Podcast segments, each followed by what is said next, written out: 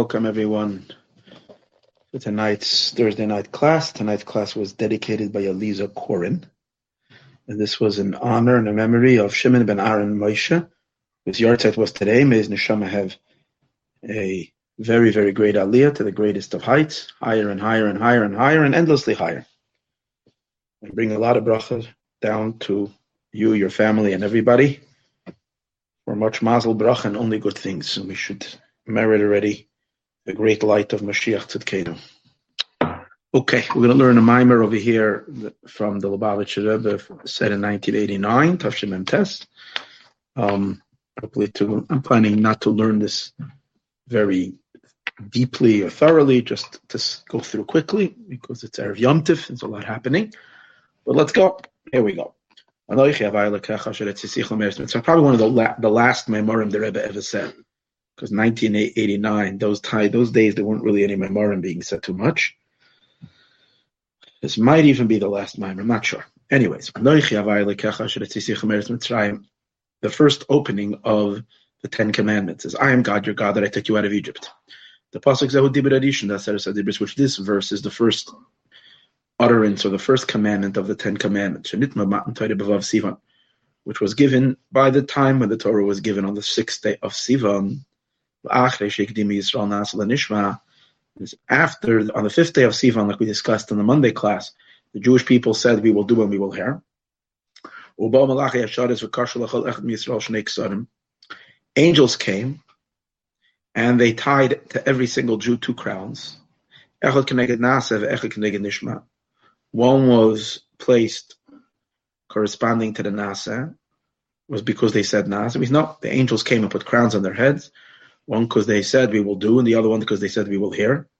So as and after that, when God came down on the mountain, his first commandment was, "I am God, your God," which is the commandment to believe in Hashem, to accept God's oneness. But Chamishi b'Sivan, this was, and again, that preparation was done on the fifth day of Sivan, and God came down and gave us the Torah, which the first commandment was, "I am God, your God," on the sixth day of Sivan.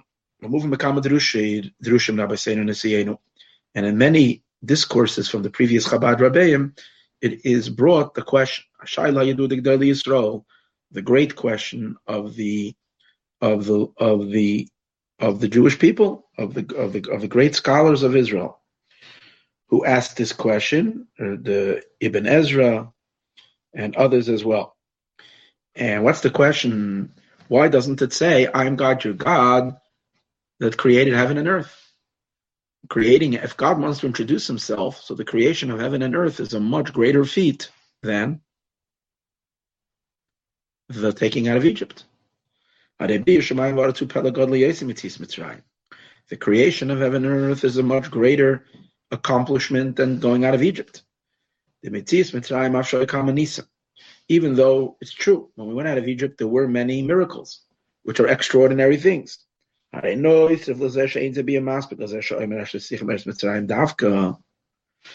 Number one, okay, it's not the only time there were miracles.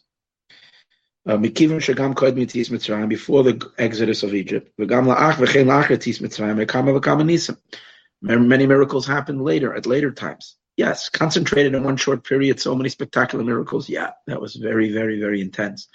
But it's not like the only time miracles happen but more so the concept of a miracle, which is powerful, but it's only God changing one natural phenomenon, and He's changing it to a different state of existence. So He's He's he, He's changing what is already to exist in a different manner. Let's say a sea, the water is usually fluid, and God is making the sea be stationary. And that's changing one type of thing to another. The animals are usually scattered. God brings all the animals concentrated into one place. So it's it's not normal, it's not the regular, but now it's still you're working with stuff that exists already. But to create, to bring nothing into existence, to bring animals from non-existent into existence, is way bigger than just gathering all the animals to one place. That's the concept. Or to create a sea from nothing is much greater than to take the sea that exists already and just you know, change the way it looks or the way it appears. Or the creation of heaven and earth through yesh is something from nothing. Now, in addition to this, that the creation of ex nihilo is a much greater miracle. It's not only that it's a greater impact in what happened, that a non-entity came into being, or from nothingness came came existence, and over here it's just changing and reorganizing kind of ex- existence. But but it's more than that. Also, the godly power that created heaven and earth, especially the physical creation, it's explained, is the power of God's very essence. Because to create material phys- matter, matter exists as if it doesn't have a source. Matter exists as if it doesn't have a source. Because when you look at matter, it doesn't tell you that it's being generated. From so it seems to be existing without a source. So it's explained that the only one who can create such a ridiculous type of existence that doesn't that even though it is has a source, it should feel as if oblivious to its source. Only God can impart that feeling to matter because God's very essence, because God doesn't either have a source. He exists from within himself.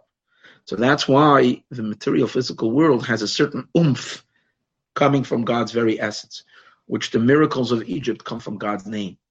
Yes, the infinity, the miracles of Egypt come from the infinity of God, but the infinite is not the essence. So comes out that creation is really higher even than the miracles of, of the Exodus. So why, when God is giving us the Torah, doesn't He introduce Himself by something, something more, uh, uh, some, some, uh, you know, a deeper, his, his, deeper, higher self that was engaged in creation. Can you do as it is known to create something from nothing? It's only the power of the very essence of God, whose existence stems from within Himself. We can say the zeshamitzias the yashanivnuhamitzias amitiz. this that the existence of the something that is created is a real existence.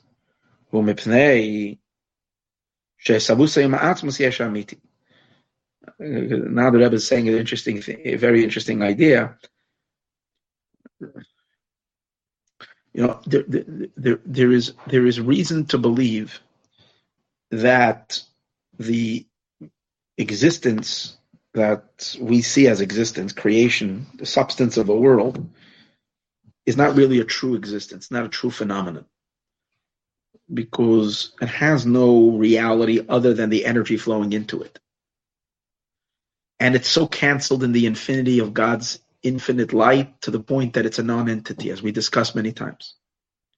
If that's the case, we can come to a conclusion and say that it really on a, on, on a true level there is no creation there's not there's nothing existing but we know that's not the case we know that the, the world truly truly truly ex- is in existence. The Rebbe says why? Is because it's coming from the one who truly truly exists. In other words the reason why the world cannot be dismissed as nothing is because when we say the world, we mean primarily the physical lowest of existence, is because it is related to the very, very, very truest of existence. You know, it's more than all the spiritual levels in between. More than them, because they they're not they're not touch they're touching the infinite, they're touching the expressions of God.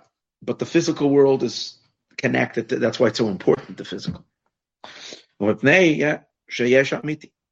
if that's the case, all takes us back to the to the question. If so, then the creation of heaven, heaven and earth is very, very true and very deep. So why, when God introduces Himself, doesn't He say, "I'm the one who created heaven and earth"? Why does He say that I took you out of Egypt? He should have said that I created heaven and earth. If we can add this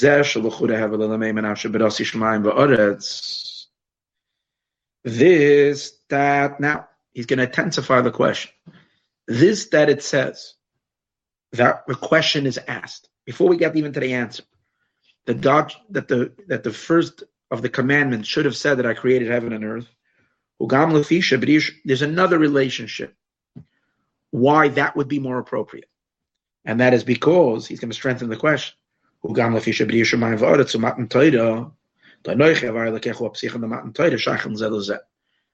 And that is because there's a certain similarity between um, creation of heaven and earth and the giving of the Torah. In a certain way, they match up, they align with each other. Why? In that both of them are constant. The creation of heaven and earth is a continuous thing. It happens all the time, perpetual, continuously. As we know that the force of creation that God creates is constantly imparting existence to the world. If that energy would cease, it would stop to creation wasn't a one-time event. Creation is a continuous element. Now, just like that is regarding the creation, the same is also regarding God giving the Torah. The giving of the Torah was not a one-time event, 3,333 years ago. The giving of the Torah is a constant. Now, first, uh, uh, uh, as the Baal Shem Tov teaches on the pasuk, God, forever your word stands in heaven. It's brought in the book of Tanya.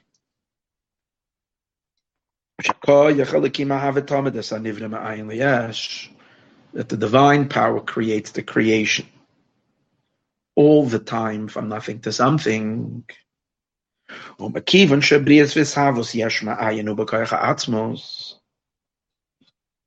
So one second. The Baal Shem Tov teaches that creation based on a pasuk, that God, Hashem's words are always in the heavens. The Baal Shem Tov says which words of God's are always in the heavens. It's a verse in Psalms. Baal Shem Tov says the words that God said to the heavens that there should be a heaven, those words are continuously creating the heaven.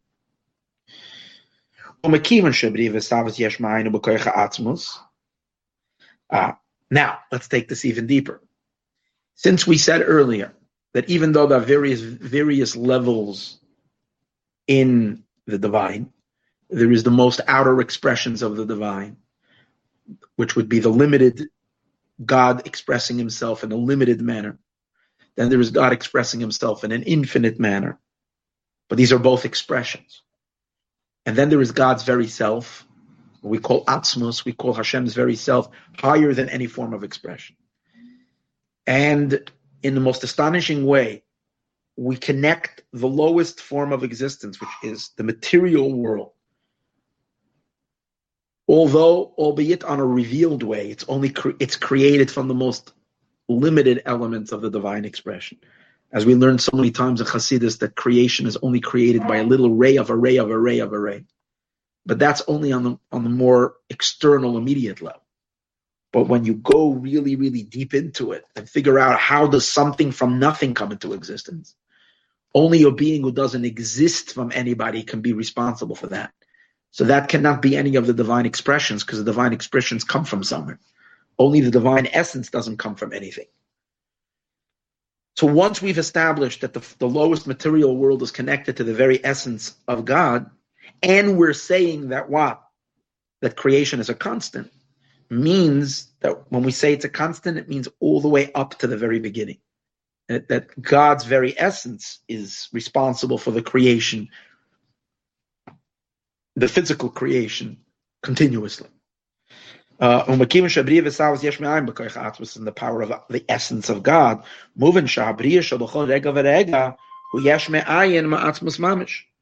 comes out that the creation that's bechol rega v'rega, that's every second, was app is something from nothing, literally from the very essence.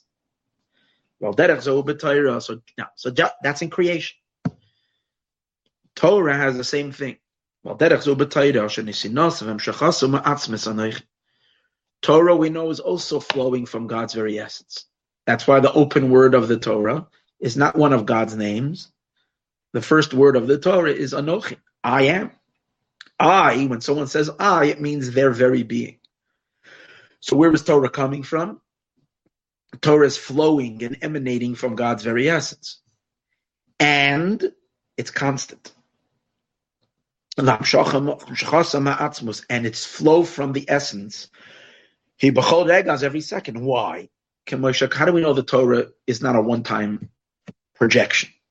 Maybe the Torah was a one-time download. How do you know there's a constant streaming? That's what he's saying. Torah is being streamed all the time. It's not. It wasn't a one-time download. Like we say, Nosein Torah. When we make a blessing for the Torah, we don't say that He gave us the Torah. We say Nosein Torah. He's presently giving us the Torah. We're saying it current lashon hoiva. For that reason, the sages tell us, we have to treat the Torah like the Torah is new. Now, we wouldn't be told to treat it like it's new if it wasn't new. It's a sign that it is new. It's constantly being generated from its very, very source. And the source is God's essence. In that sense, the Torah and creation are similar, is that both of them have its roots in the very essence of God, and they're both continuous. Versus the going out of Egypt, which was an, a massive event, but number one, it wasn't from the essence. It was from the infinity of God, breaking all things, but not from the essence. And on the other hand, it wasn't constant. So then why are we talking about going out of Egypt? Why is that? Why is that what's mentioned over here? That's a good question. Now, once we mentioned that we're supposed to learn Torah and that Torah should always be new, when was that power given to us that we should learn Torah and it should be new? Nitan b'matan Torah. This was given to us at the giving of the Torah. In other words, not only is the Torah being continuously generated and flowing from the essence of God, and that's why it's new. But the problem, but from our end, we're, we're reading the same verses for thousands of years. We're, we're reading the same laws. Yes, we can explore and find new things to learn, yeah, but generally, every year we read again the Torah. So, and the nature of us is what? When you're reading something and it's repetitive, to start becoming stale to start becoming old, for it to age. But he's saying, no, God gave us a special power by the giving of the Torah that we should always have a fresh, crisp Torah, as if it came right out of the oven right now. Not a stale, you know, Torah is called bread. It's not old bread. It's new, fresh rolls every day. How do you know that? That this was given to us, this power was given to us by the giving of the Torah as it is known in the explanation of the verse. When it says God spoke all these words, which words? The words of the Ten Commandments. He spoke him saying. So the question is, what does it mean saying? Over here, it can't mean to tell others. Come on, call Lemer. Like every time it says lamor in the pasuk. Why? Because over here there's no one to say it to.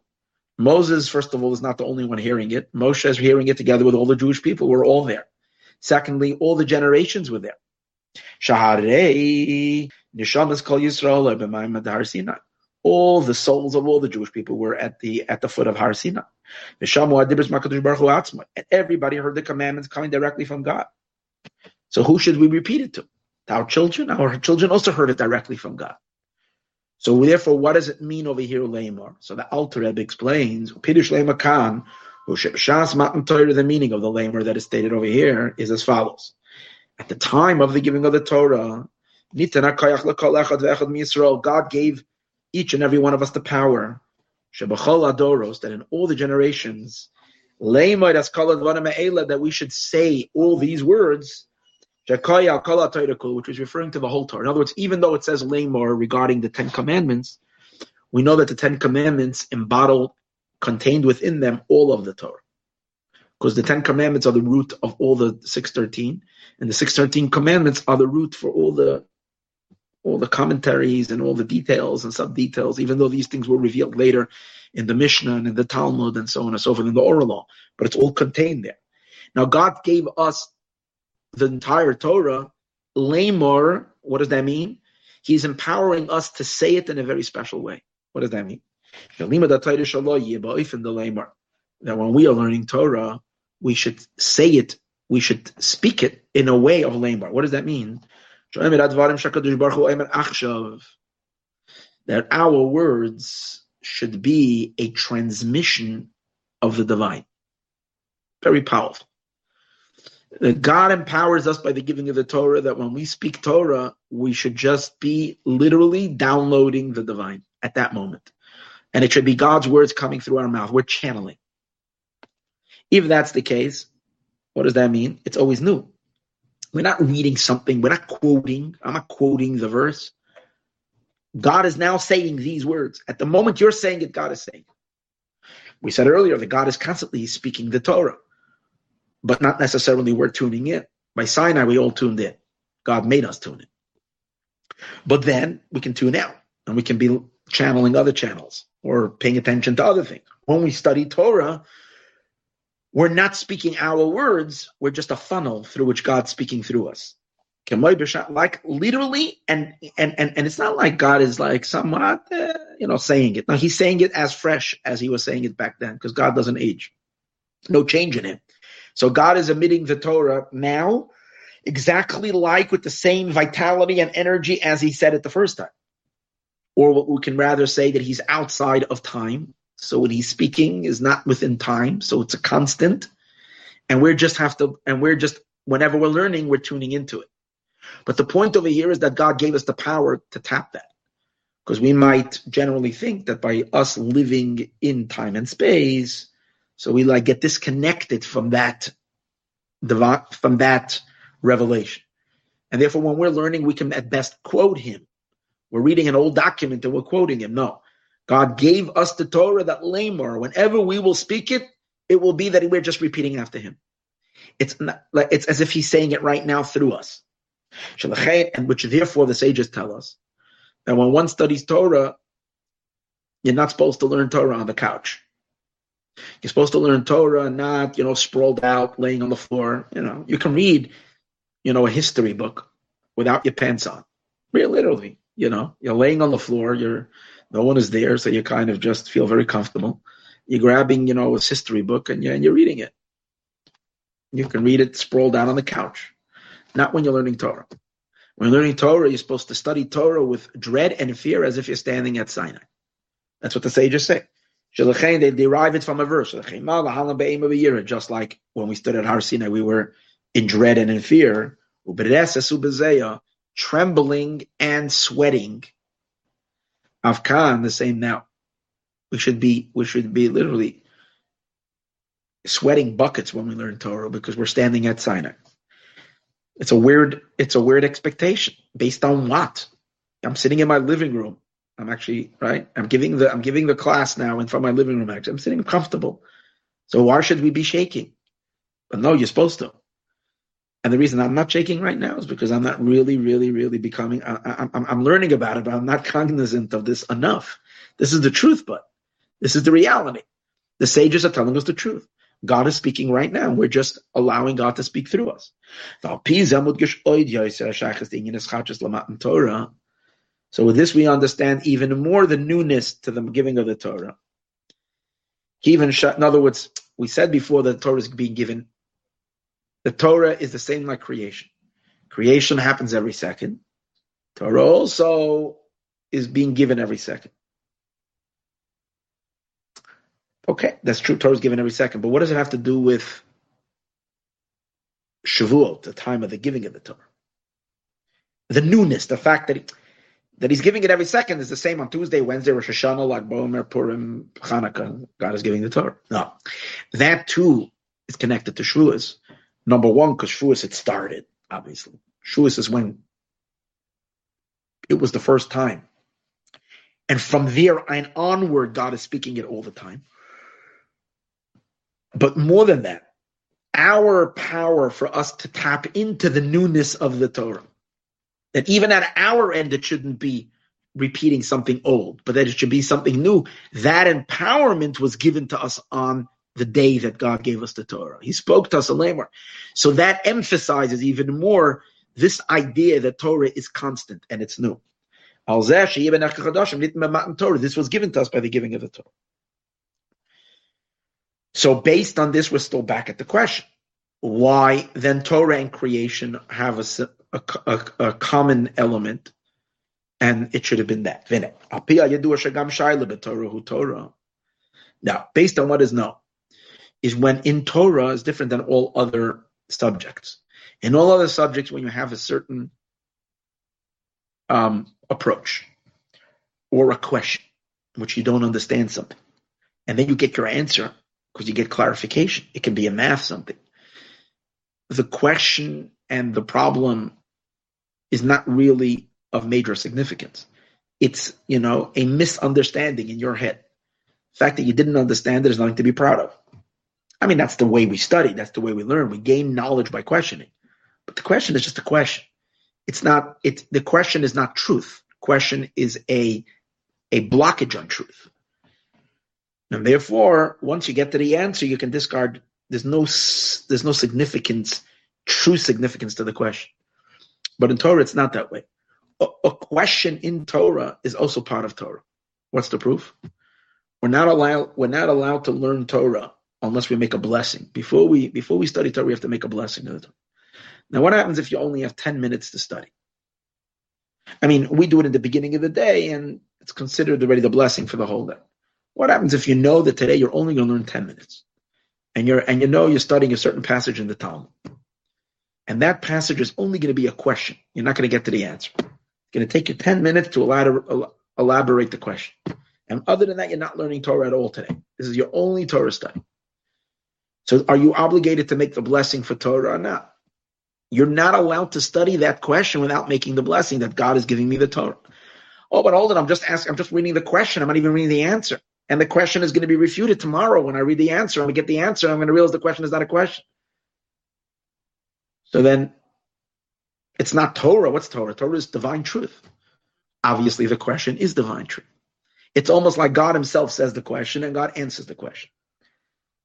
It's not like there's a certain clarity, a certain truth, and then there's human questions leading up to it. No, the questions too are part of the Torah, which means there's a, they're true as well even though in the end we dismiss the question.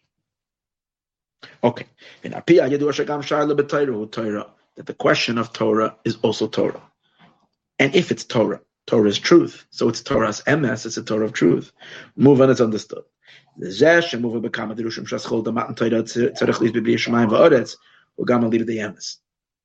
So we have to say that when the great rabbis asked the question, that the beginning of the Torah should have been with the, should have been saying, I am God, your God that created heaven and earth. That's the question. But when we look in the verse, we see it doesn't say that. Obviously, we're going to have a good answer later. But we have to say that the question as well is true. What does it mean the question is true? That on some level, the beginning of the Torah is with God saying, I created heaven and earth. In other words, it's not just a, a, a, a, proposal on our end. If this is a question in Torah, means there's a truth to it. That means even, even after we have the answer, we're still going back to the point that the Torah should have started with the with creation, heaven and earth, and that the Torah does start with that, even though you don't see that in the verse. So let's see. He said, Gama liba the Amos, it's also according to the truth. The noise of that. Now, obviously, where do you see that? Number one, if you open up a Bible, you don't start with the Ten Commandments. You start with what? God created heaven and earth. If you open up a, a Torah scroll, what is the Torah going to start with? In the beginning, God created heaven and earth. So the Torah does start with creation of heaven. When we're when we're asking the question, we're saying when God is giving the Torah, which is the Ten Commandments, He should have started with that. So in addition to that, in addition to that, that the actual starting of the Torah scroll is with the creation of heaven and earth. And also Rambam, who is a review of the entire Torah oral law, also starts with creation.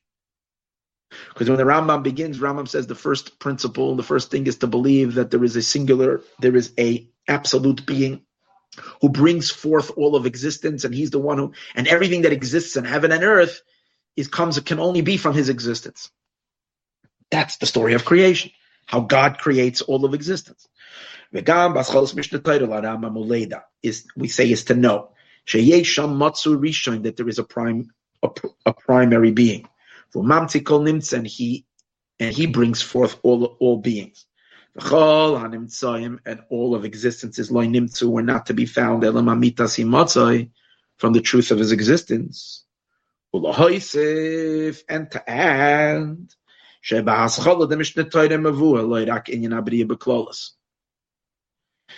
um, and to add on, that in the beginning of Mishneh Torah, Rambam, he doesn't just talk about in a very general level creation. In Torah Shabbat in the written Torah, it says it only very general. Kaschol is Torah Shabbat Elegam shekol hanimtzam nimtzu mamitasim increase. Ah, that's what he's saying.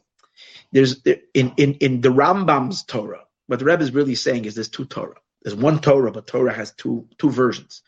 There is Chumash, which is the written Torah, and there's the oral Torah. Now, oral Torah you can say is Mishnah, but oral Torah is also Rambam, because the Rambam himself writes, "I am gathering together." Maimonides says, "I'm gathering together the entire law from the entire Torah." So that's considered the another version, so to speak, of Torah, or another. Now, what he's saying is both of them start with the story of creation. In Rambam, it doesn't. It goes much deeper than, than you'll find in Chumash, because in Chumash it says Bereshis bara Elokim, and we don't really know who this Elokim is. We know it's Elokim. We know Elokim means the power, but we don't know is this just a tiny little expression of God, which we usually say is Elokim. Or is this, we know it's not the infinite light because the infinite light is Yud K Vav K, the tetragrammaton. But what the secret that we don't know is what the Hasidic masters have revealed to us that in creation lies the very essence of God. Because in order to create it, only a being that's that's the Alter Rebbe says that in Tanya. That's where we get to know that. Oh, but Rambam also says because the Rambam says that all of existence, loinimtsu, do not exist, ella only ma'amitasi from the truth of his existence. Which means Rambam is pinning the world, existence, the creations, that where are they being, what's their, what's their platform, what's their underlying beingness? It's the being of the very essence of God. So the Rambam is much more revealing than there is in Chumash. The true being. And also another thing. In Chumash it doesn't say that God's creating the world. In, in, in Torah and Chumash itself, in Scripture, it, at least not in the beginning of the Torah, it doesn't say that God's continuously creating. It says God created in the beginning. A long time ago, He created. But Rambam's implication, if you read Maimonides' words, is that it's happening all the time. As he says, like Maimonides says further, the im adas, the second law of Rambam is as follows. That if it will occur to someone's mind, Shahu matzi, that God is not to be found, God is not in existence. Ein kol davar acha yachali matzis. Maimonides says, if you take God out, nothing else can exist. What's that telling you? that the power of the maker is continuously in in the creation. That means like this.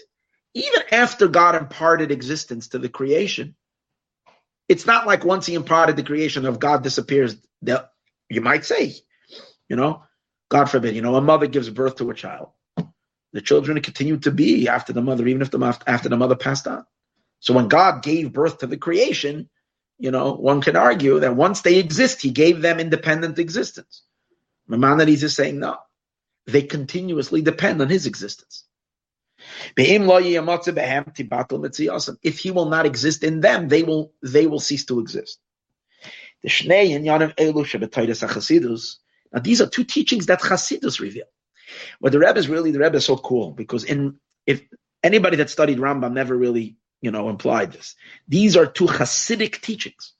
One is the teaching of the Baal Shem Tov, that creation is perpetual, creation is continuous.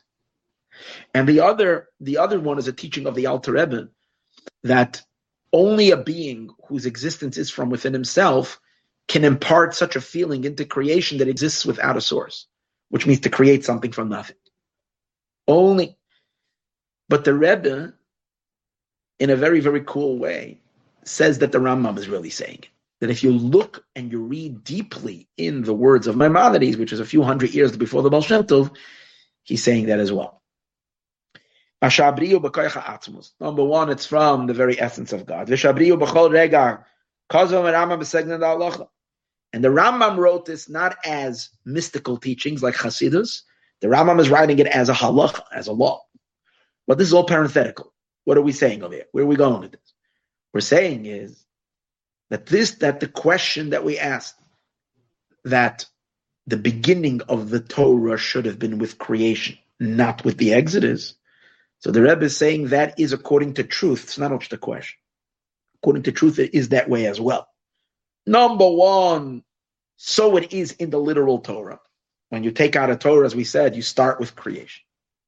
Number two, even over here, in a Anoisivalza, in addition to that, even when it comes to the Ten Commandments, in the beginning of the giving of the Torah, you also have the idea of creation of heaven and earth. But that part, you find it only in the oral law, but not in the in the in the in scripture. The pasuk edition, the Matan Torah, Piddish the Torah Shabbat You're finding it in the Torah Shabbat of the first pasuk of Matan Torah. Hapidish the Torah Shabbat Ah. it's funny. the very fact that the sages are asking the question, and they're saying that what? That when God says, I'm God, your God, that took you out of Egypt. So in in scripture, that's all you see. In in, in Torah Shabbat in the written Torah, that's all you see. But the moment you open up a the commentators, which is Torah Shabbat you see that they're asking the question. Why are you why are you uh, mentioning that I created heaven and earth? Why aren't you mentioning I took? I'm sorry. Why are you mentioning that I took you out of Egypt? Why isn't God saying that I created heaven and earth? So the moment they're asking that question, they are inserting creation and heaven and earth into the first pasuk. See, their commentary becomes part of the pasuk. So now, according to truth, the creation of heaven and earth is there because the question, because this, because those that are questioning it are questioning it. And by them presenting the question, they are bringing in the creation of heaven and earth into the first pasuk.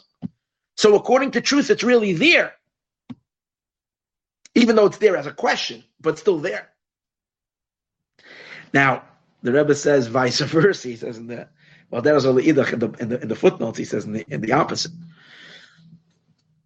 When it comes to the oral law, you find that they do the opposite when it comes to the actual actual beginning of the Torah. When it talks about when it literally talks about creation. Okay, there's two parts where Torah begins. That's what's confusing about this whole class. And everything, everything in Judaism is, has to be confusing. We talk about the, the beginning of the Torah. There's two, two beginnings. One beginning is Bereshis Bar Elokim, the beginning of the Torah. The second beginning of the Torah is the beginning of the Ten Commandments, which happens like mid Torah. So it's interesting. By the by the Ten Commandments, when God says, "I am God, your God, that I took you out of Egypt," What what what does Torah Shabbal Peh? What does the oral law say? Hey, you should have said that I created heaven and earth. But hold it. Stop a second. when we go to the beginning, when it says, in the beginning, God created heaven and earth. Bereshit on the first verse. What does Rashi say? He brings the question. Oh, the Torah should have started with uh, with with with Yitzias Mitzrayim, with Achodesh Azelachem, when you're going out of Egypt. In Torah, you don't get away with anything. No matter what you try, someone is going to question something. You see, over there, we're asking, when you tell me the story of creation, we're asking, hey, why are you starting with this? Who cares about creation? The main thing is this is Torah. This is about the Jewish people. This is about the mitzvahs. Start with the first mitzvah, which is going out of Egypt, the, that whole thing. So over there, we ask. And over here, so everything is always the opposite. The.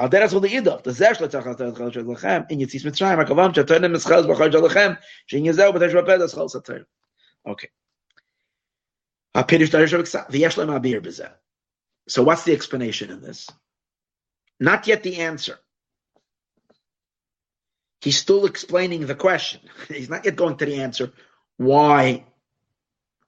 He's explaining the explanation of why the Torah really does start with with with with creation. Both in Bereshis, in Genesis, it starts with creation, and over here, even though in Scripture itself it doesn't say so, but from the sages' question and it, they're bringing the heaven and earth into it, the creation of heaven and earth into it. But what's the explanation?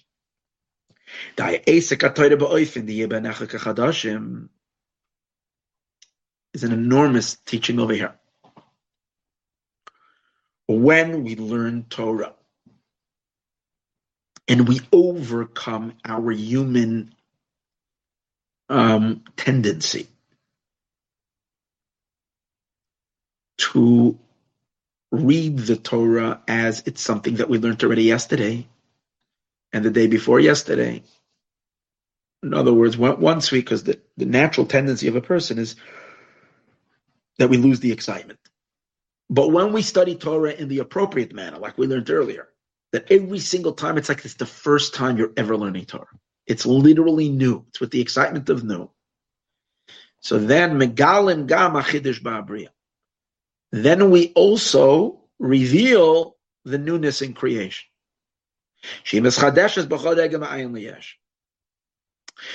Put it this way. The fact that God is recreating and regenerating the world every second is something that is not felt at all in the creation. Same old, same old. Stones. I have a hard time even, I told you, I keep on saying I go out a lot for walks and hikes. So my wife always, she likes one hike. She likes to go, but I say, no, every time I have to schlep her somewhere new. Because I, I, I, I need newness It's a new hike. It's a new. I haven't walked here. I haven't gone here. I have. To, there's always a new. I'm curious. I can't do the same thing. If you, if you, but the truth is, what do you mean it's the same? God just created it from absolute nothing. It never was here. Every second is a new creation. So, but that doesn't feel so. It doesn't feel so. The creation, when you're walking on the street, it doesn't feel like it's a new street, a new existence. Right? Then we would be so excited about everything all the time. And, and, and here's the thing in creation, it's not possible for us on its own. The Baal Shem Tov came along and he revealed that because he was the Baal Shem Tov. But until then, creation looked like it's it's God created a thing, and this thing is just here.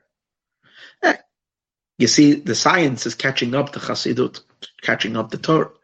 So a few hundred years ago, they discovered as well. I don't know how long exactly. Who's a, that matter is energy and energy is constantly new. But until then, matter was matter, so it was old. Once you discover that matter is energy, that everything is new every second. It really is new. But to our naked eye, we don't see that. Our physical eyes behold stuff, things. Well, but Torah is also could be old. But with Torah, we got a special empowerment that God gave us at Har Sinai. What did we learn earlier? That God at Sinai gave us an empowerment to learn the Torah in a manner where we are just a channel for God. That we can pick ourselves up outside of this of time and to learn Torah every time that it's new. When we do that in Torah, we're actually that that helps reveal in creation also its newness. Megalim gam achidush ba'abriya. She mesfadeshet b'chol rega me'ayin liyesh every second. V'al pi amuv le'el the tevis lamer shebescholos matan toyer nesinas koyach al yibben chadash. The word lamer is this empowerment, like we said earlier, that God gives us the empower through lamer. Which helps us reveal the the newness of creation. The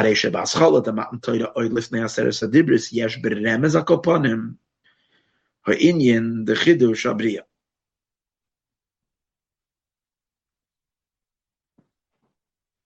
Comes out according to that.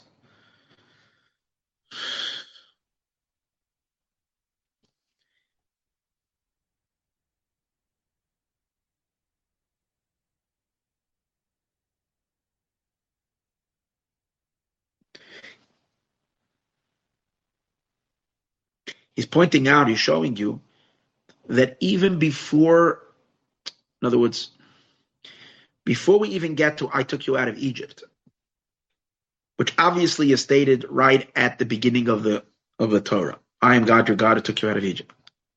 In the beginning of the Ten Commandments, in a hidden way, creation and of heaven and earth, not only is it also stated in this verse, it's actually stated before I took you out of Egypt. Why? Because the Ten Commandments begin with the word, I am God, your God. But even before God opens up the conversation and says, I am God, your God, even before that it says, and God spoke all these words, lamor. In the word lamor, that's the empowerment.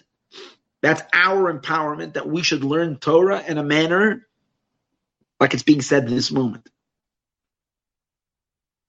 By doing that, we are uncovering that in creation as well. But creation is being created continuously.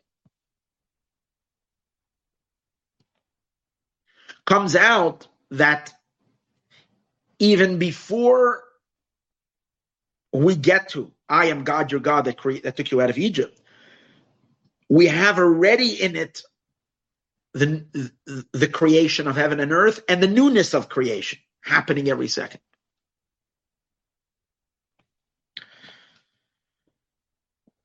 So it really is there. It's there twofold. It's there because in the beginning of the Torah it says Bereshis Baralakim Shemayim And it's also there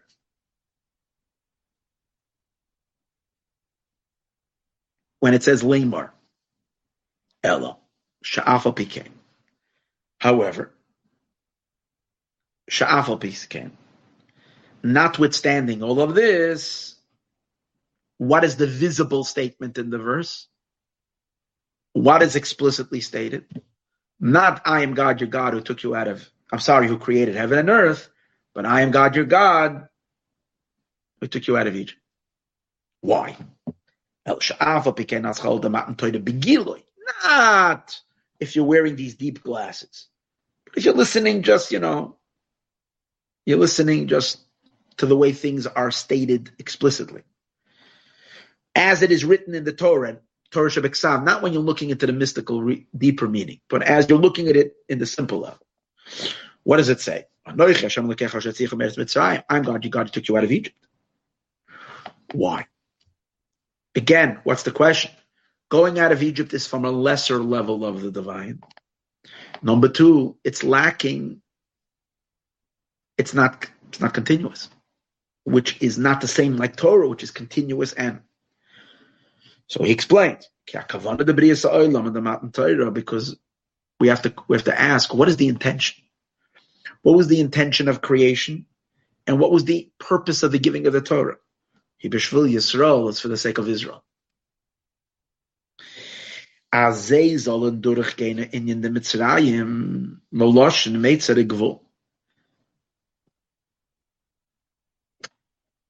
I created heaven and earth is universal.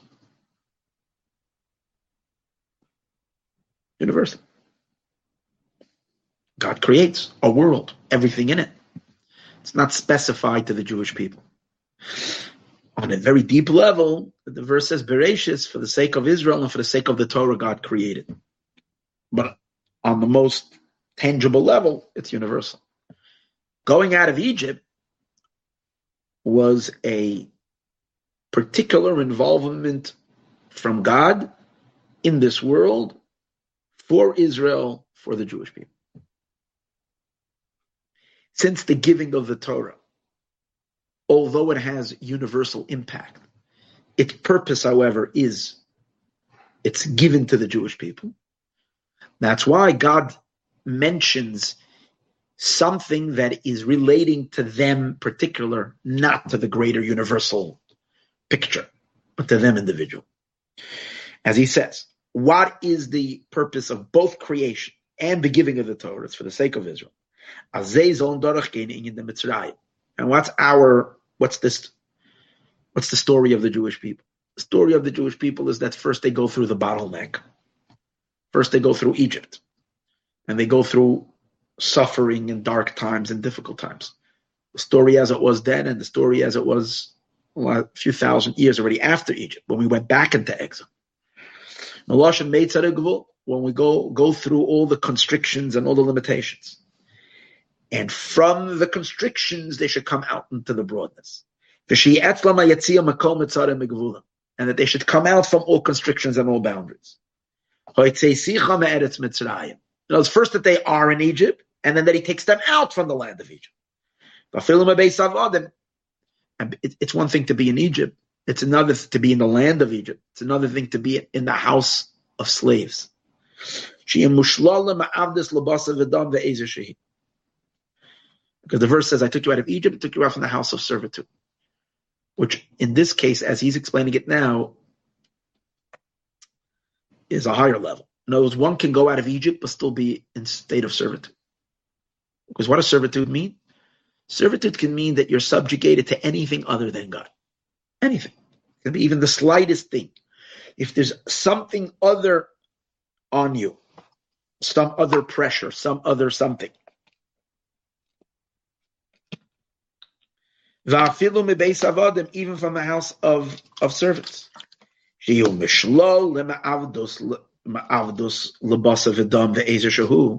that they should be in, in, in removed from any type of servitude from anybody. Why? Because the servitude is only to Hashem. And when we say me, lead to me, la'atzmas it means that we're not even in service of any divine level. It's to God's very, very himself. And God argues that my my my document comes before every other document. In other words, when any anybody will pull out some kind of a document and say that you are enslaved to me, God says my my document of ownership, my ownership um, deed or my uh, thing precedes everybody. So, but, but, but, what's, what's the answer? So, what's the answer? The answer is that as as as as spectacular as creation is, as powerful it is, but the question is, what's the inner inner inner intention? There is the what and there is the why. There is what is and there is the inner pleasure, what's driving it all. What's the inner motive? What's the inner core? So yes, creation is like wow, and that, a lot of times you know, a lot of times, you know, you can you can create and make a party of parties. It's like the king is getting married. It's a party of parties. It's like the whole place. He spends two years preparing the wedding. Billions of dollars being spent. Everything. And there's so much money, there's so much everything. But what's the point? The point is, you know, after whole festivities, festivities. He's alone with his bride and he gives her a small little bouquet of flowers. Now the bouquet of flowers, they're beautiful. I'm sure they're very beautiful flowers. But you can't compare it to like the, ah, the, whole, the whole thing. But the whole thing was just for that love that he's able to give her at that moment. It might be much smaller, but that was the point of it. all. And that's the thing. There's a, there's a lot happening. But I took you out of Egypt. And the point of going out of Egypt means the Jewish people being distant from God, constricted, blocked, separated from Him, and then that they should be able to get out of these constrictions and yet, and then cleave to Him. To the point that there is, as we said earlier, no other servitude, nobody else in between, belonging to Him completely. That's the whole deal. Which this can be connected to the idea that the giving of the Torah was after the Jewish people prefaced and they said, we will do and we will hear.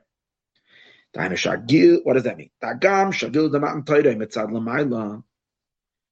Even though the giving of the Torah was primarily an act of God, which means it, it came from God. It wasn't stimulated from below.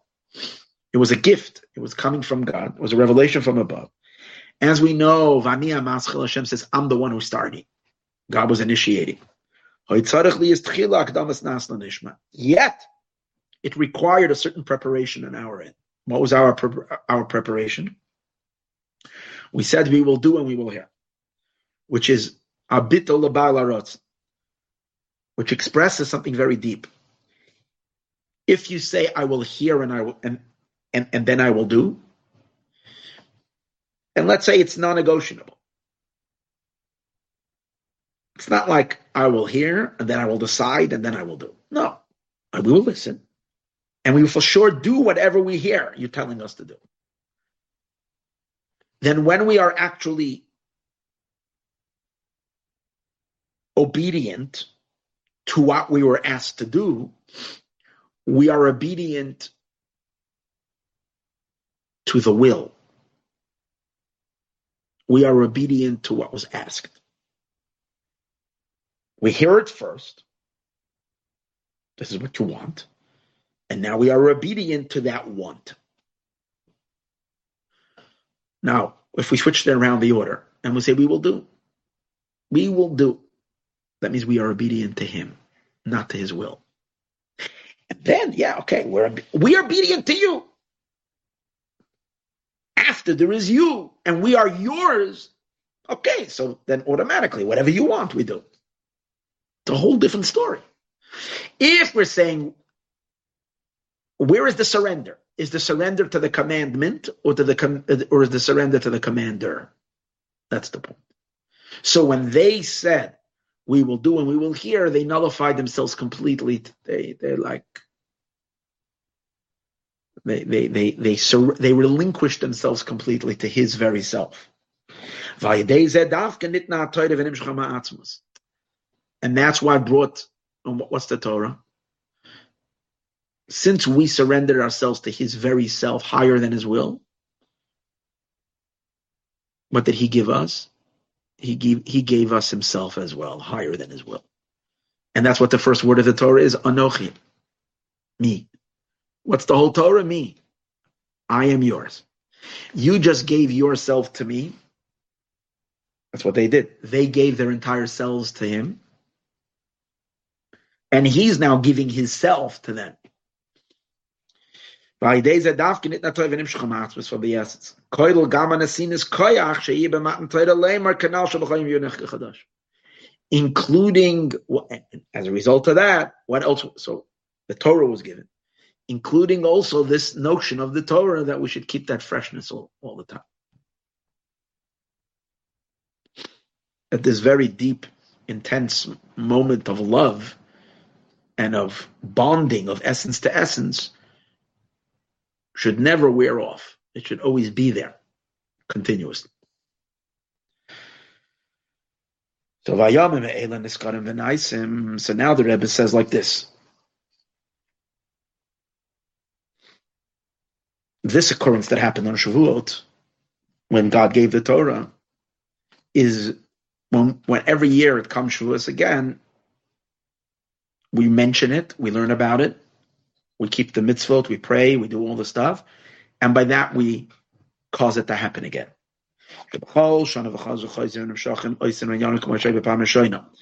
So every year, everything repeats itself the way it was the first time.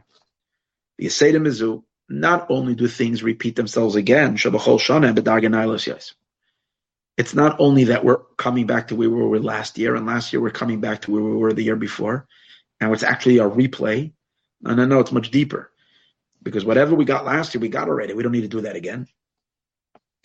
Every year it's higher and deeper than it was the year before. The Milan, Bekoidish, in holiness, we always ascend, we always go higher. Now, since everything is dependent on our work,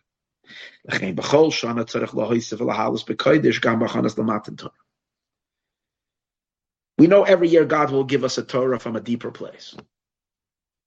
Because whatever we got last year, we got already. We don't need to get that again. It's obviously deepening every single year. But since everything is dependent on us, so just like by the time of the giving of the Torah, they needed to first surrender themselves and relinquish themselves to the willer of the will, so to every year we we we we need to do the preparation for the giving of the Torah on a deeper level than we did the year before. So it's good we're learning this today, because who would have known? not enough that we should prepare this year like we prepared last year. We have to prepare more this year because we want a bigger Torah, a deeper Torah this year than last year. So what kind of good? So the Rebbe is going to say some good good ideas, good preparations. Number one, Number one is that we should vayichan loshin yachid that um, our our our um, we need to we need to become like one heart.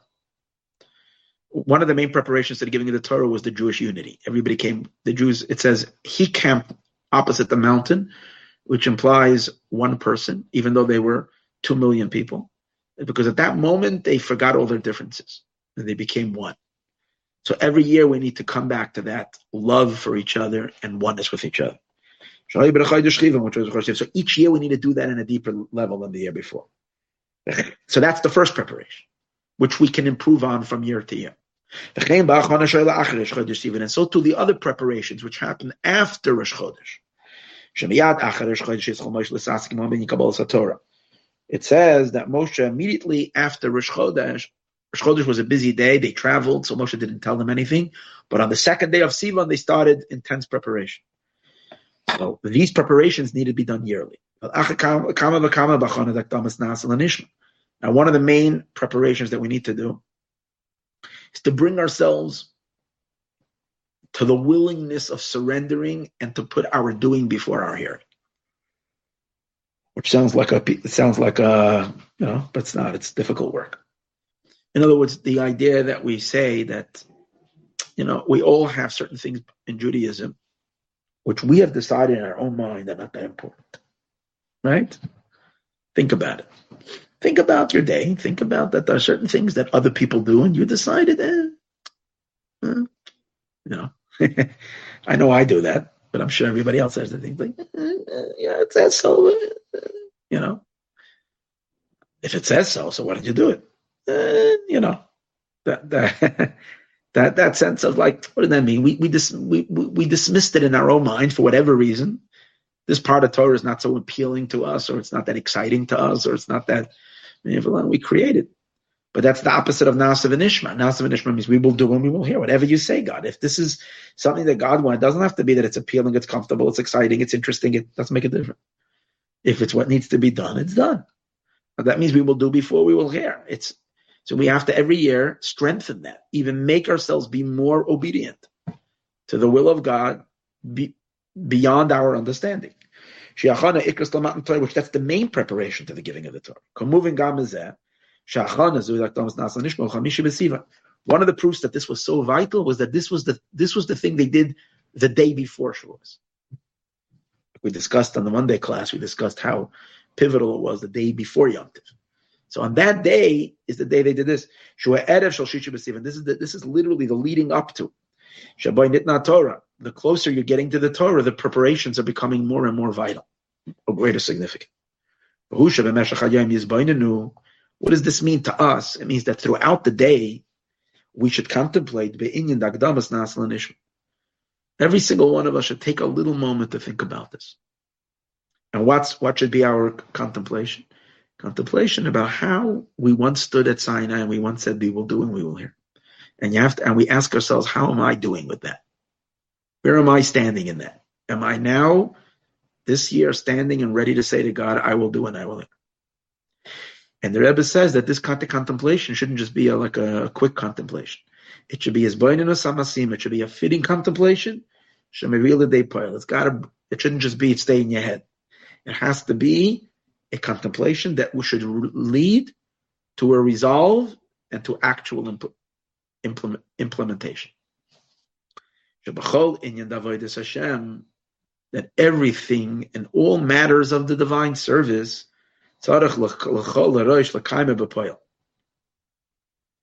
when it comes to all matters of Judaism, of service of the divine,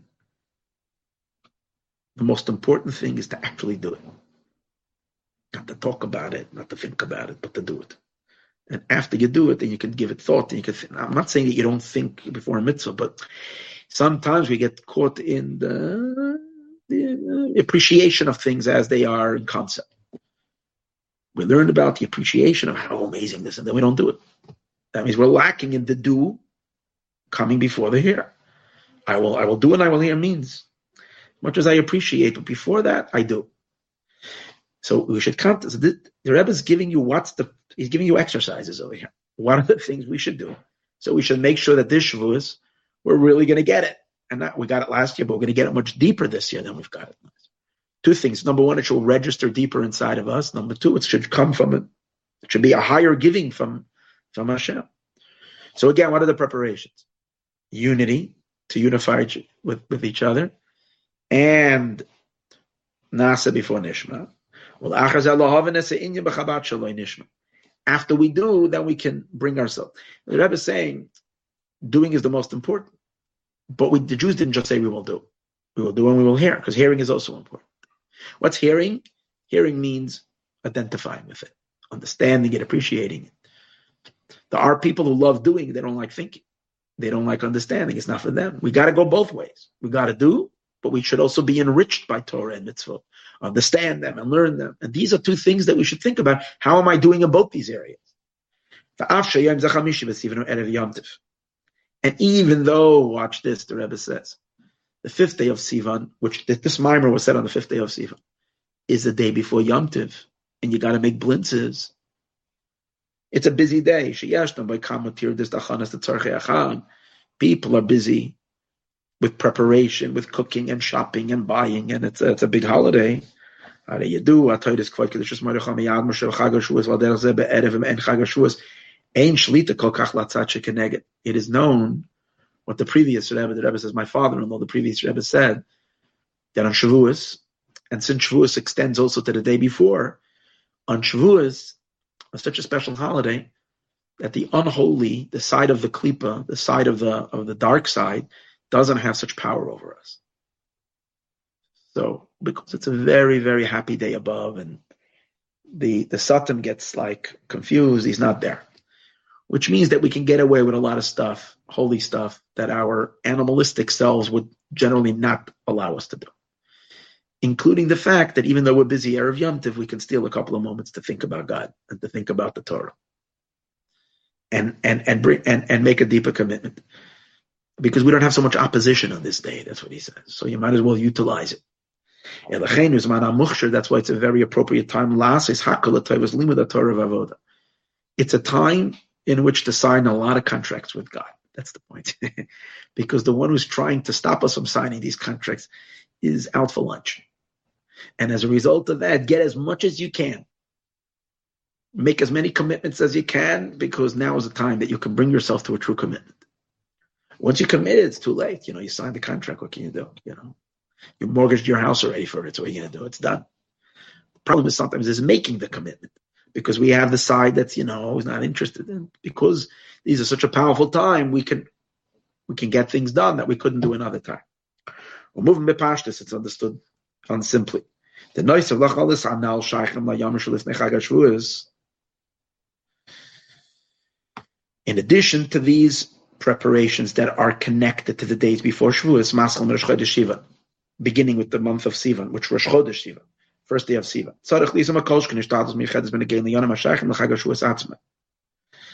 And then for sure we should do a special preparation for the things that are connected to the day of Shavuot itself. These are things that are connected. We do the preparations before Shavuot.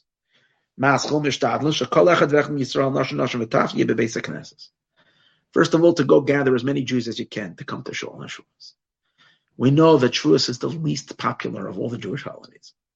Hanukkah is a big one because you know that's same time as the the holiday season. So Jews need to find something to do. So Hanukkah is like very popular. Rosh Hashanah, very popular. Pesach, Passover, very popular. Shavuot, so many people don't know about. So we need to go and gather Jews to come to Shul. As many as you can. And it should be variation. Adults and children. Men, women, children, everybody. Everybody should come to Shul. Especially at the time when they're reading the Ten Commandments. Because that's when God is literally giving the Torah, so we want God to have an audience. Everybody needs to be there. Not just that, because God wants to see all of his children there. Not just the religious ones. He wants everybody there. Okay, As explained many times. This that we say that every year on Shavuos the Torah is given new. Like it was the first time, is Gala Be'ikr. The Rebbe is saying this that God gives the Torah every Shavuos, but what is the main moment when that's happening in a very, very tangible way? When the Torah scroll is open and we are reading for those five minutes that we're actually reading the giving of the Torah, that's when it's happening like it, it, God is Hashem is there giving the Torah at that moment. Be'ikr b'krida seres adibris, and therefore everybody has to be there. Kemaim Razal, the sages say, Amakal Baruch Yisrael Banai. Hashem says to the, the, Midrash tells us that God says to the Jewish people, my children, read this Torah portion every year. And I am considering it keenly. I am considering it as if you are standing at Mount Sinai, and you're receiving the Torah. That's why we're supposed to be sweating buckets, as we said earlier when we're hearing this. Even if you can't sweat every time you're learning Torah and really feel the dread, but our Shavuot, when we're reading it then, it's not a time to be yawning because you're up all night. No, no, no. That's when you really need to tune in. As if we're standing in front of Mount Sinai. This is also one of the reasons why the Rebbe instituted this, that we should we should invite everybody. Gamak And the Rebbe, one of the Rebbe's things, they should bring even the tiniest babies, even two day year old, even babies right out of the hospital. They were just born, newborn should also come to Shul. Why? should be there because it's a soul thing. It's a it's a soul down. Even if they don't understand, doesn't make a difference. That we want everybody to be at Sinai when the Torah is being given. Yeah, like it's spoken in many times.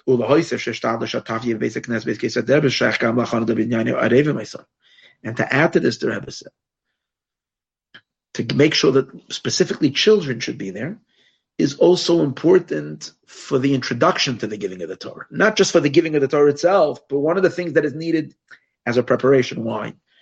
It says that, this, that, that when the Torah was given, God asked for a guarantee. We, we, we made a commitment. God says, come on. How do I know you're really going to keep it? I mean it seriously. God says, I want a, I want a guarantor. We're not signing this lease unless you give me some backup of it. And it says the Jewish people offered all kinds of guarantors, and God didn't accept them. Only when they said our little children will be our guarantors, God said that's it. And Hashem signed, it was a done deal. Because we signed away our children. And that's why you got to bring the kids there, because the guarantors have got to be there.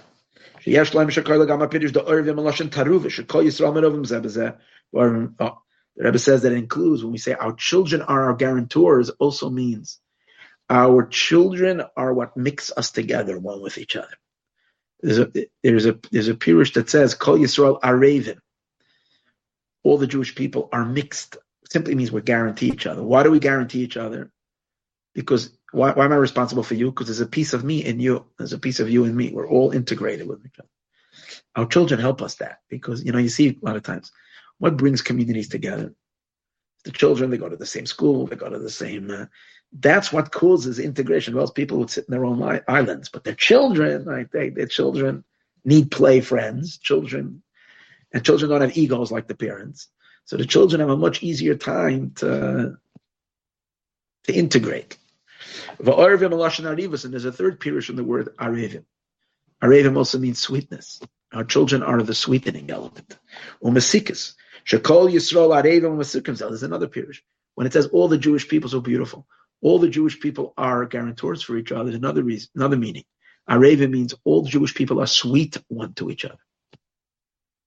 Uh-uh. All Jewish people are sweet one to each other. That means when we see someone else,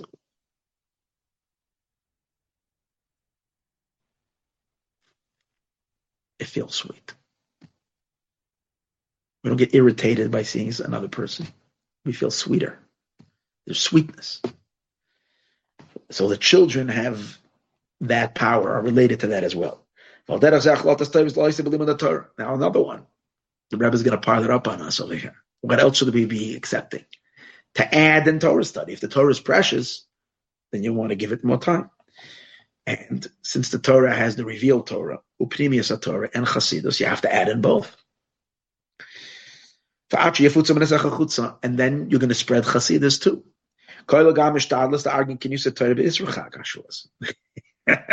Once he's already has us our attention. I'm noticing how the Rebbe is taking advantage. The Rebbe says, every year we need to, again, these are all new things that we need to do every year more and more and more. So, one of the things we should do is we should already make a decision now that after Shavuos on Isra the day after Shavuos, we're going to make gathering, Torah gatherings. Or right away after, or within the next few days. Now, it's not enough for you to do what you did last year. You have to exceed last year. You have to outdo yourself every year. Whether the preparations that are before Shavuos,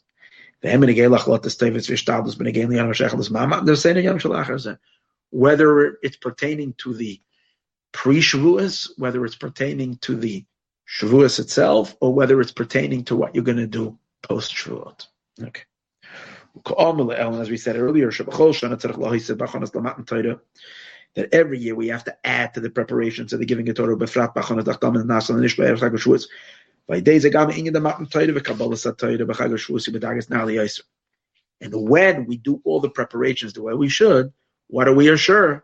That the actual Shavuot, the giving of the Torah, is on a higher level. And when we say higher, we mean not a little bit higher. We mean incomparably higher. Till we get like a Torah, like we've like bang, it's like out of the park Torah. A new, like on a level we've never had it before.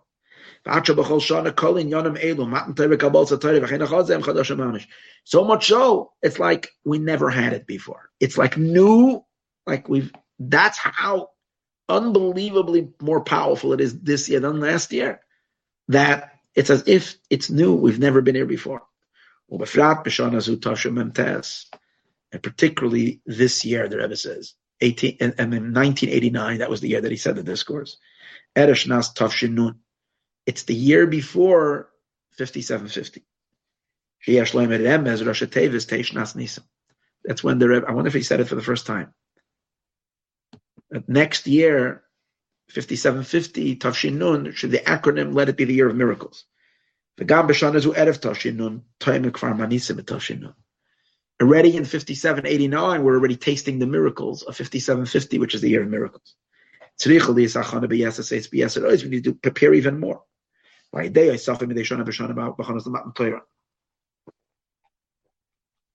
And when our preparations from year to year and the preparations, when we add from year to year and the preparations for the giving of the Torah, the toisof gamba in the Matan Torah, it makes the giving of the Torah stronger.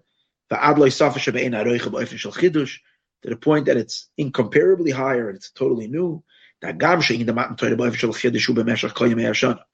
Even though the giving of the Torah and the newness of it is every day, as we said earlier, every day it should be new.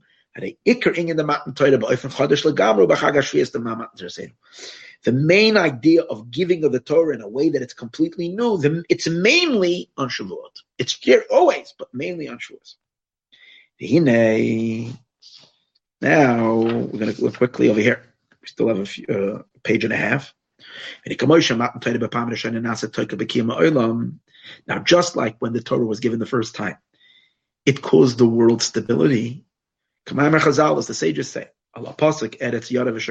There's a verse in Psalms, in Tehillim, Perek 76, verse number 9. Tehillim Ayin Vav Pasuk Tes. It says over there like this. The land feared and it, and it calmed down. So the sages asked the question, what do you mean? It feared and it calmed down. So if it feared, it had something to fear it. So why did it calm down? If it calmed down, if it was calm later, why was it? Why did it fear at the beginning? So the sages say it's just referring to the world until the giving of the Torah. Then until it came that day on the calendar, the sixth day of the Sivan in the year 2448, the world was trembling. Why? Because they didn't know if the Jews will keep the Torah, will accept the Torah. When it came the sixth day of Sivan, Torah, when Israel received the Torah, Shakata, everything, the world let out us a, a, a, a sigh of relief, and the whole world calmed down. So that was then. The Rebbe says, Every single year, Shavuot, when we accept the Torah, adds stability to the earth.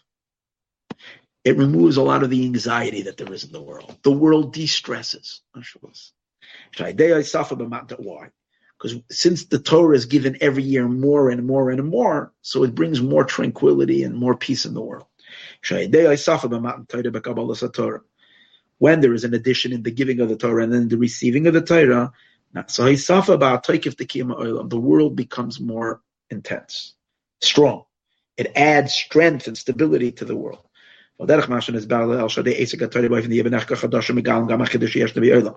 Similar to what we said earlier, when we learn Torah in a way that we feel that it's new, we uncover the newness in creation as well. Remember we said that? That from the Torah's Chiddush and Torah, we reveal the newness in the world. Which is that the world becomes renewed every minute from God's very self. So similar to that is that the world from year to year, through accepting the Torah, there is more st- strength in the world, more stability in the world. The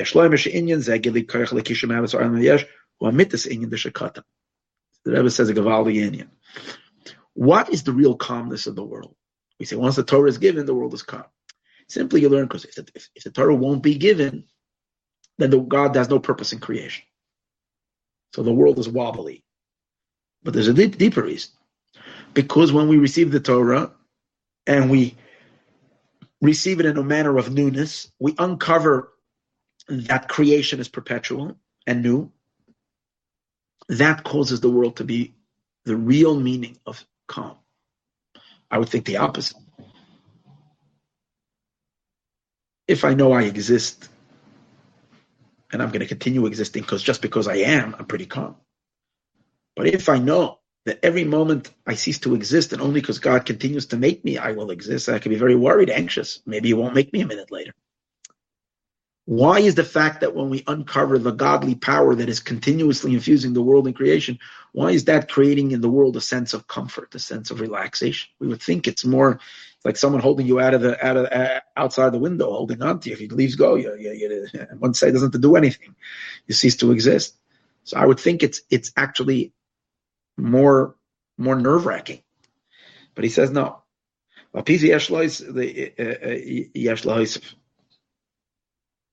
oh, I thought he's going to explain it. He doesn't explain it. So I left you with a good question. I don't know what the answer is. But that's what he says. When we uncover the divine infusion into the creation, it causes us to relax.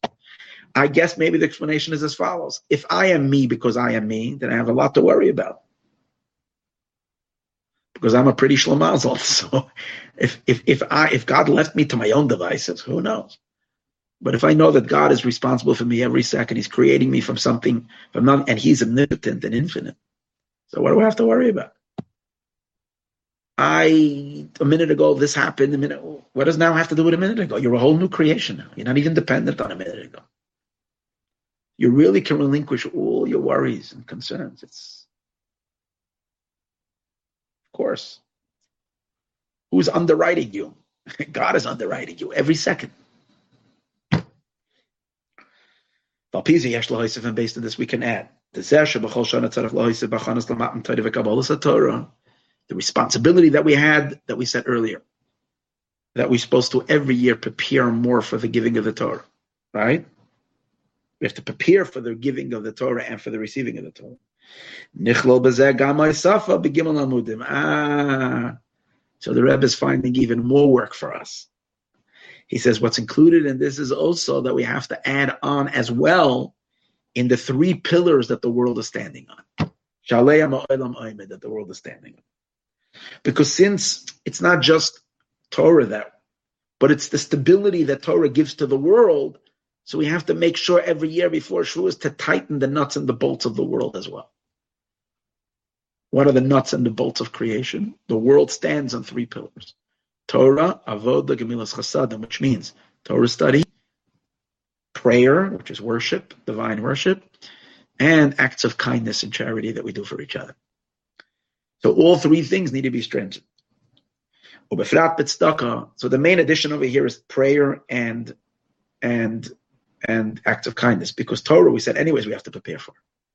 But the other two, ubefrat tzedakah, and particularly giving tzedakah, or charity. In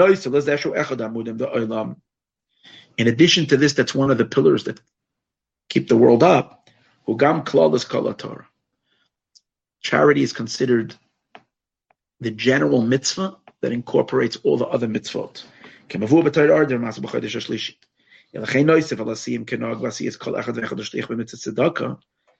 And therefore, in addition to what the Rebbe says we will do now, and the Rebbe said the Rebbe used to give dollars to people. The Rebbe says that we will make everybody now after the discourse, we'll give everybody a a dollar, and that they should be an emissary, they should be an agent to give that to tzedakah.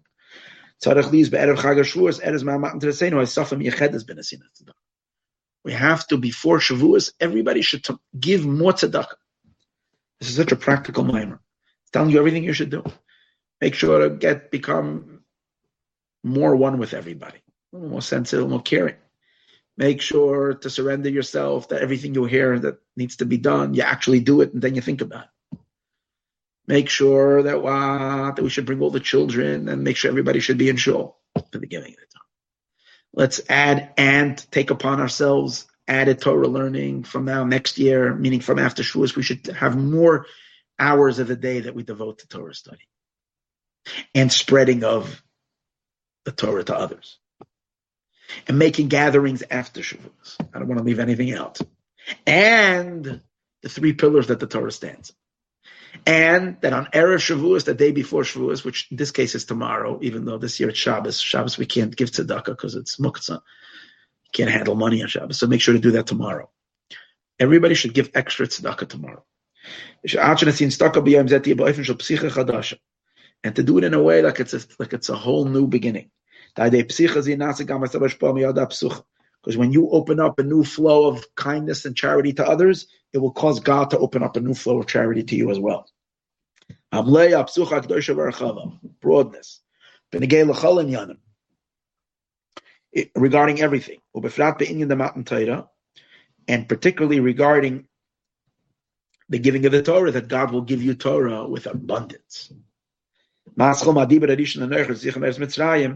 beginning when God will give us the Torah, which says, I am God, your God, that I took you out of Egypt. So even if there's still a tiny little piece of us that's still in Egypt, when God says it, I'm God, your God has taken you out of Egypt, that last piece of us will also go out of Egypt. Um, we go out from all limitations and all boundaries. And we become one. We become God with one with God, the giver of the Torah. The Inyan Zed Yitzim Mitzrayim Gvulim Ubab Neshama Kumuleshes Beguf. Now, this that we go out of all boundaries is not some abstract thing that happens to our soul somewhere up there in heaven. It, it impacts even the soul that's in the body. That means in the material world. Going out of Egypt, not just spiritually, going out of Egypt in the practical. For long life. Guv bari, a healthy body. Neshama bria, a healthy neshama. That means we should simply be healthy in, the, in, uh, in this world. That's called part of being in Egypt is to have illnesses and stick stuck and being, because that is an encroachment on your life. Going out of Egypt means there's no encroachment. There's nothing there. Right? They the. And how can we assure that our both our soul and our body will be healthy? So in the Torah itself, there is the body of the Torah, and there is the soul of the Torah.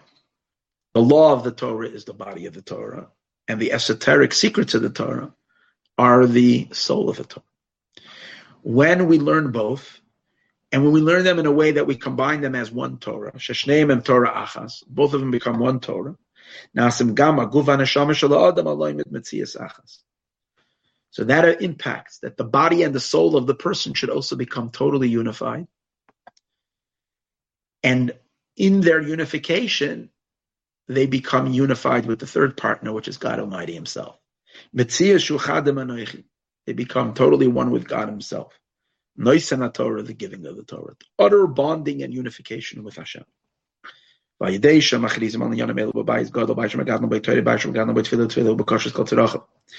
And through this, that this is being announced, the Rebbe is saying. The Rebbe is talking about himself announcing it in this big house, which he's referring to 770 a house where Torah is studied, a house which which prayer is increased, and a house which prayer is asking God for all of your needs, whether it's spiritual needs, whether it's physical needs. This adds even more.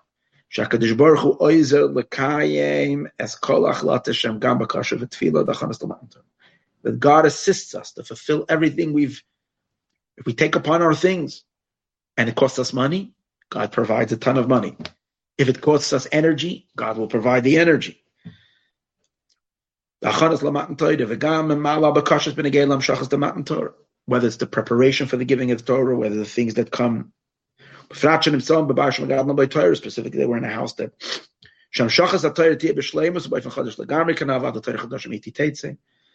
that we should the Torah should be in the in the in the in the strongest and the newest way, so much so that we merit the new Torah that's going to come in the days of Mashiach. With the complete redemption through Mashiach.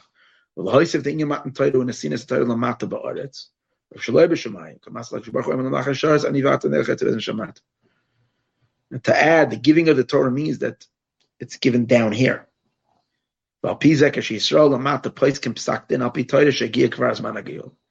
The Rebbe is now using this whole.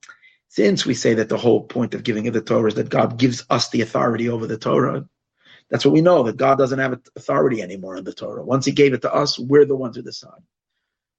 So if we decided that the time of the redemption has arrived, then God has no authority over that as well, and He must comply.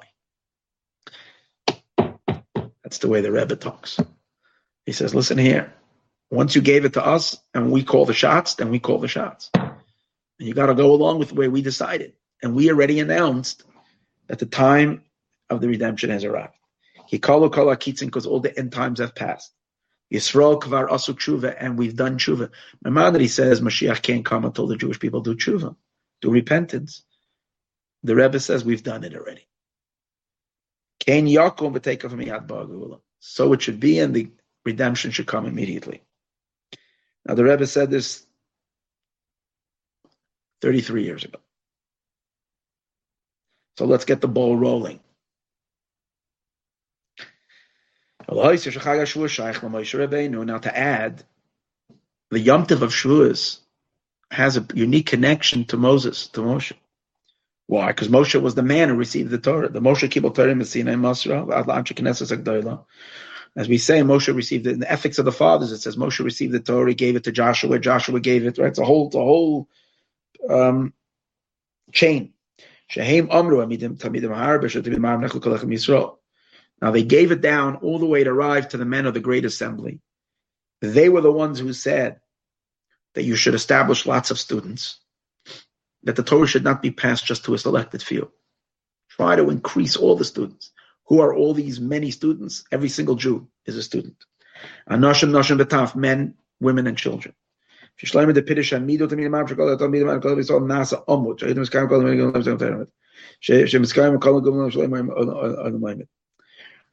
The words the sages use when they say you should establish many students, they say vehemidu. You should station them. The Rebbe says that the word station also comes from the word pillar is that every single Jew becomes the pillar in which the three pillars that hold up the world are leaning on. So number one is connected to Moshe. The is also connected to King David because King David passed away on Shavuos. It's also, and, and probably, uh, wait, that's right, he passed away on Shavuos. And the third one, it's connected to the Baal Shem Tov because the Baal Shem Tov also, the founder of the Hasidic movement, also um, day of passing is Shavuos. Both of them have their yahrzeit on Shavuos.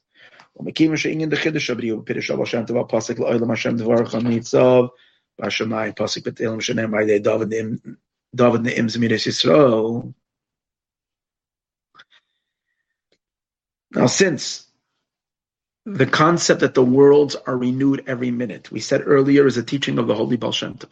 But how did the Baal Shem Tov reveal it? Through a verse in Tehillim. So here you have the Baal Shem Tov and King David like kind of being a challah being made from being braided together. Because the Baal Shem Tov uses King David's teaching to reveal to us how the world every second is being generated from nothing. Therefore, and it's connected to Shavuos. That's why the days of Shavuos are particularly unique and predisposed to study Torah, to spread Torah, in a manner of establishing many students.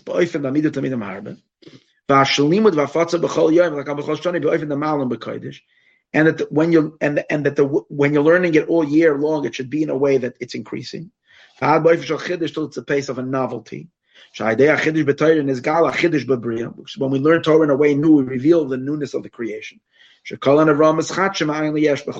you take Moshe Rabbeinu, who was the one who gave us the Torah, with the Baal Shem Tov and David HaMelech who revealed the newness of creation.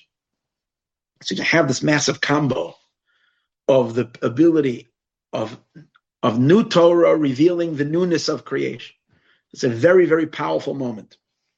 Well, there's Eloidach on the other side.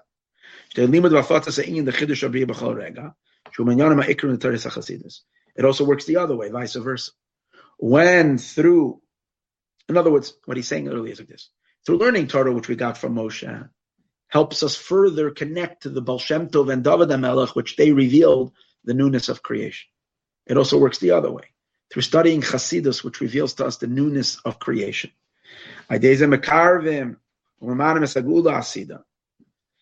That brings Mashiach closer. That's when Torah will increase. He's showing how through Torah the newness of creation is increased. Mr. Studying Chasidus about the newness of creation will bring closer Mashiach, which will bring us new Torah. So he's showing how one is empowering the other. Each one is feeding into the other. The new Torah that's going to be in the future.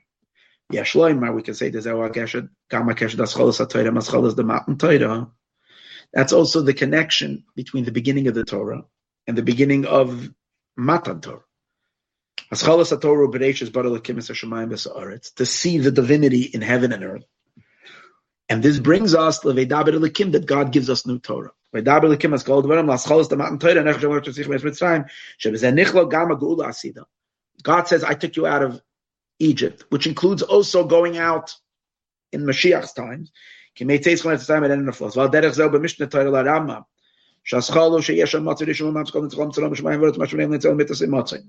Rambam begins, as we said earlier, with creation and how all of creation is nothing other and, the, and, and an expression of God. Yes. And what does the Rambam say at the end of the Sefer? Lasim the Mishneh Torah in Geula. It leads you to the Geula, just like from Bereshis we come to Yitzias Mitzrayim, which is Geula. And what's the end of? And what does the Rambam say is the end of the redemption? The world will be flooded with knowledge of God which is an increase of Torah. So from recognizing God in creation, we come to to, to an increasement of Torah.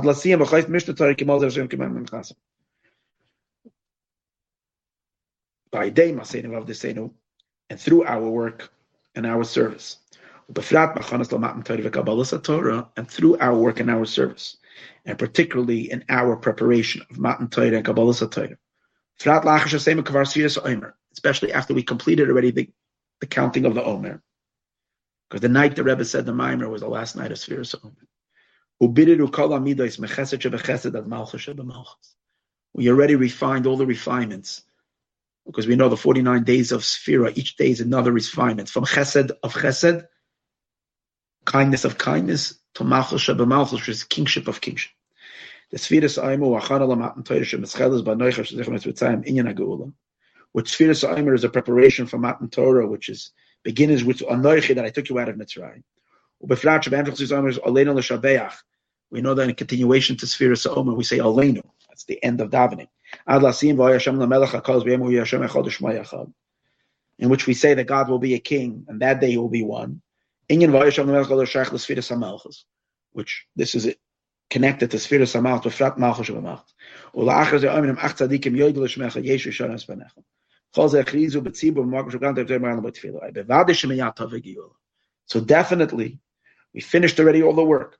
We already said Aleinu l'shabeach v'ayashem l'melech al We said already Ach tzadikim yoydi l'shmecha yeshir sharim.